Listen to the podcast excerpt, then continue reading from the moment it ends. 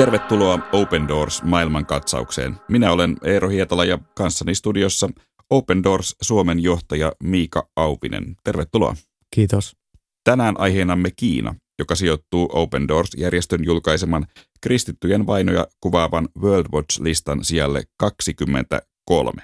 Kiinassa kristittyjen tilanne on siis 23. huonoin. Miika, miten Kiina on aiemmin sijoittunut World Watch-listalla? Kiina on noussut ö, nyt, eli vuonna 2019 Kiina oli vielä siellä 27 ja sitä ennen itse asiassa siellä päälle 40.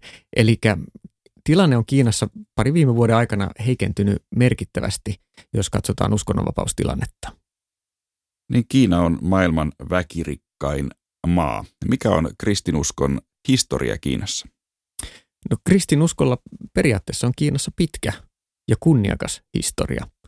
Ö, mutta tietysti ö, kommunistinen vallankumous ö, mullisti maassa ö, kristittyjen tilanteen ja sen seurauksena kristinusko joutui painumaan pitkälti maan alle, ö, etenkin 70-luvulla, jolloin ö, maan kulttuurivallankumous järisytti koko, koko maata.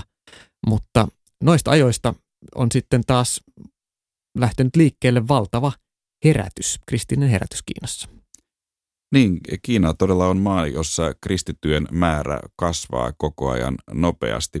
Miten paljon kristittyjä Kiinassa on nykyisin? No varovaiden arvioiden mukaan noin 100 miljoonaa, eli Open Doorsin World Watch-tutkimusyksikkö arvioi noin 97 miljoonaa kristittyä, jotkut muut tutkimustahot jopa 150 miljoonaa kristittyä. Ja vaikka se on kohtuullisen vähän 1,4 miljardin kiinalaisen joukossa, niin se on enemmän kuin Kiinan kommunistipuolueen jäsenkirjan omaavia kiinalaisia, sillä heitä on hiukan yli 80 miljoonaa. Ja Tämä on mielenkiintoinen asia, että vakaumuksellisia kristittyjä siis Kiinassa on tätä nykyään jo enemmän kuin ateismiin äh, sitoutuneita kommunistisen puolueen jäsenkirjan omaavia. No, kristittyjen vaino Kiinassa kasvaa. Kokeeko maan hallinto kristittyjen määrän kasvun uhaksi? No mahdollisesti ja mitä ilmeisemmin, koska todella linja on muuttunut hyvin radikaalisti. Jos mietitään tilannetta joka oli 80-luvulla, niin kristit oli todella ahtaalla. Sen jälkeen tuli vapautumisen vuodet ja 90-luku oli aikaa, jolloin kristilliset seurakunnat tulivat näkyväksi ja monissa kaupungeissa tätä nykyään Kiinassa on valtavia megaseurakuntia, joissa on tuhansia ja kymmeniäkin tuhansia jäseniä. Raamattuja painetaan Kiinassa enemmän kuin koko Euroopassa. No millainen eh, sitten voisi olla tämä uhka tai kuviteltu uhka, jonka kristityt Kiinan hallinnolle muodostavat? No meidän on tärkeää tietysti ymmärtää se, että kun puhutaan Kiinasta, niin puhutaan kommunistivaltiosta. Kiinan presidentti Xi Jinping on kommunistipuolueen puheenjohtaja ja presidentti ja maan johtaja, jonka itse asiassa, jolla ei ole mitään määräaikaa vetäytymiselle. Hän on vaikka koko elinikänsä maan johtaja – Kommunistipuolue Kiinassa valvoo kaikkea. Kiinassa isona maana on vain yksi aikavyöhyke, joka on Pekingin aika. Maassa kaikki toiminta, mikä on, se tarvitsee valtion siunauksen. Järjestelmä siis, joka valvoo kaikkia, kaikkialla, kaiken aikaa. Ja tämä perusasia on hyvä ymmärtää. Silloin voi ymmärtää sitä kiinalaista kommunistipuolueen ideologiaa. Eli kaikki on hyvin niin kauan kuin sinulla on kaikki hyvin suhteessa kommunistipuolueeseen. Eli pelkona on se, että uskonnot, erityisesti nouseva kristinusko, voisi muodostaa tällaisen kilpailijan kommunistipuolueen vallalle. Ilmeisesti tämä on se pelko taustalla. Sinänsähän kristityt yhteisöt eivät pyri poliittisesti muuttamaan maata – mutta tämä pelko ilmeisesti on taustalla.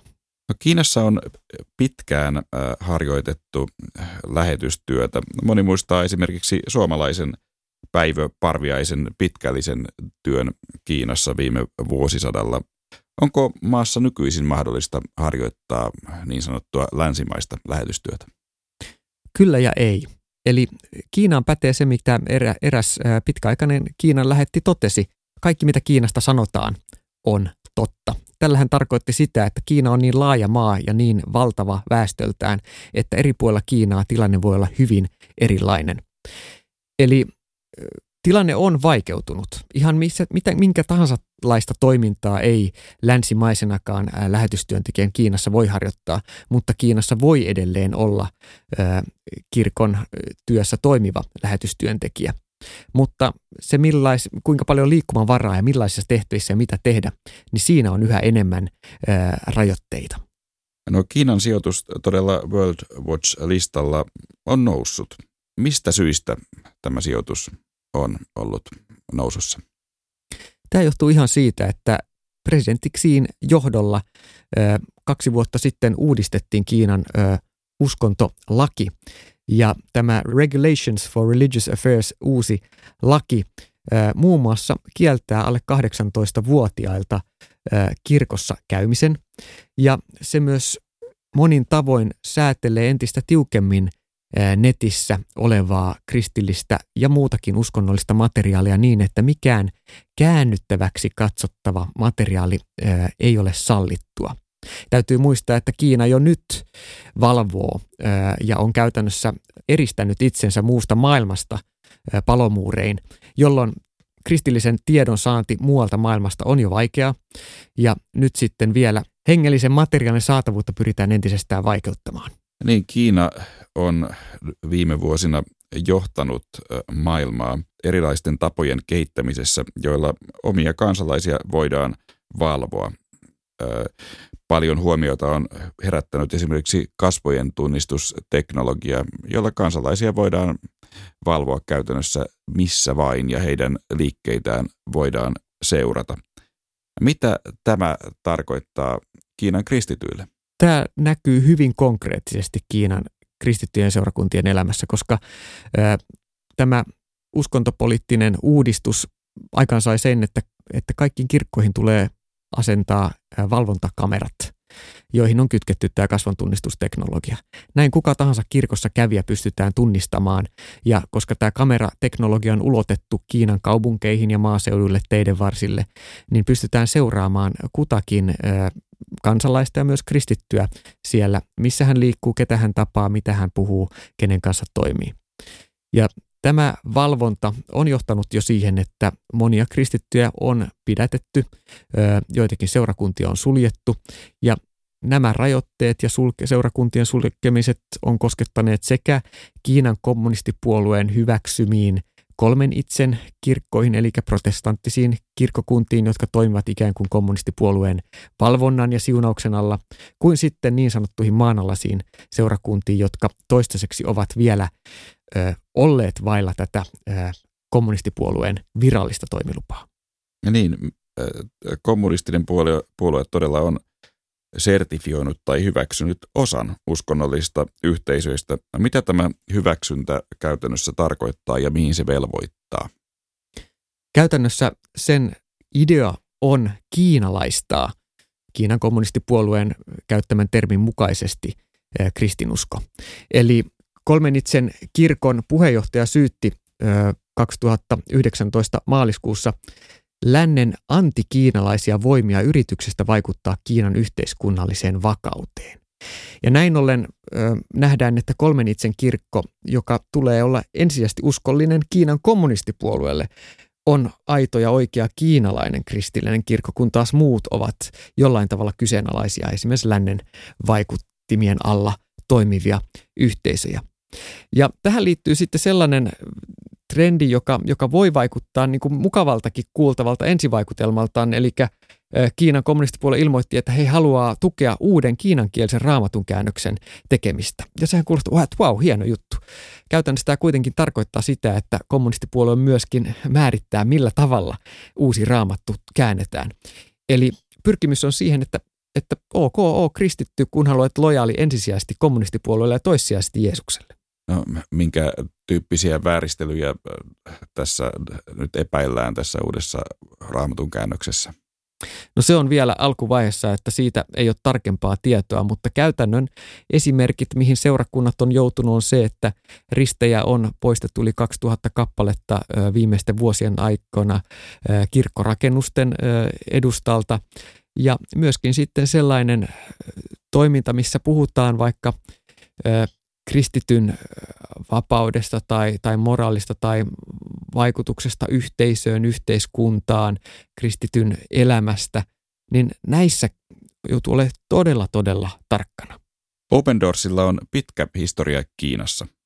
Esimerkiksi vuonna 1981 maassa toteutettiin suuri operaatio. Kerro siitä. Joo, operaatio oli nimeltään Project Pearl. Ja se syntyi siitä, että kun 70-luvun lopulla Kiinassa tosiaan alkoi tämä räjähdysmäinen hengellinen herätys, joka sitten jatkuu 30 vuotta tähän meidän päiviin asti, niin äh, siellä oli valtava tarve raamatuille.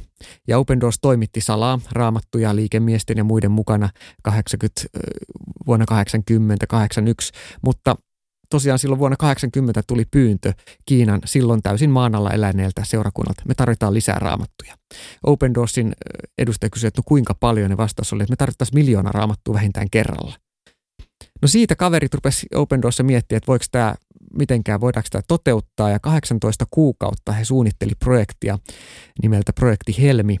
Ja todella vuonna 1981 ää, Proomulla vietiin yhdessä yössä miljoona raamattua syrjäiselle rannalle, josta valtava joukko kiinalaisia kristittyjä jakeli sen erittäin hyvin organisoidun jakeluverkoston kautta ympäri Kiinaa.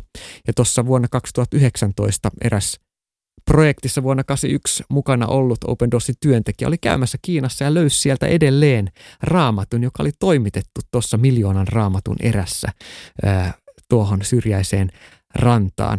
Ja se on ollut yksi semmoinen herätyksen ja siunauksen siemen myös monille Kiinan kristityille ja mahdollistanut sen, että nyt monilla paikoilla on voitu kristittyinäkin elää hiukan vapaammin ja toisaalta nyt taas sitten ollaan haasteiden edessä, kun tilanne taas tiukkenee. 2021 tulee tosiaan kuluneeksi 40 vuotta tästä miljoonan raamatun ihmeestä ja tähän liittyen tulee myöskin uusi kirja, joka kertoo tämän Night of a Million Miracles ihme tapahtumista. Miten Open Doors nykyisin tukee Kiinan kristittyjä? Hyvin laaja-alaisesti. Eli tällä hetkellä me rohkaisemme pastoreita, jotka on joutunut vainon kohteeksi. Tällä hetkellä on useita pastoreita, joita on vangittu. Viimeisimpänä yhdeksän vuoden vankeustuomio määrättiin Wang Yu-nimiselle pastorille. Tuemme näitä pastoreita, heidän omaisiaan, heidän perheitään ja varustamme myös seurakuntia siihen, miten kohdata nyt uudelleen käynnistynyt vaino. Tämä oli Open Doors maailman katsaus. Open Doors-järjestö tukee vainottuja kristittyjä ympäri maailmaa ja muistuttaa siitä, että kristityt ovat maailman vainotuin yksittäinen kansanryhmä. Open Doors julkaisee joka vuosi World Watch-listan, joka kartoittaa kristittyjen vainoja ympäri maailmaa. Open Doors palvelee vainottuja kristittyjä yli 70 maassa. Lisätietoja saat osoitteesta opendoors.fi.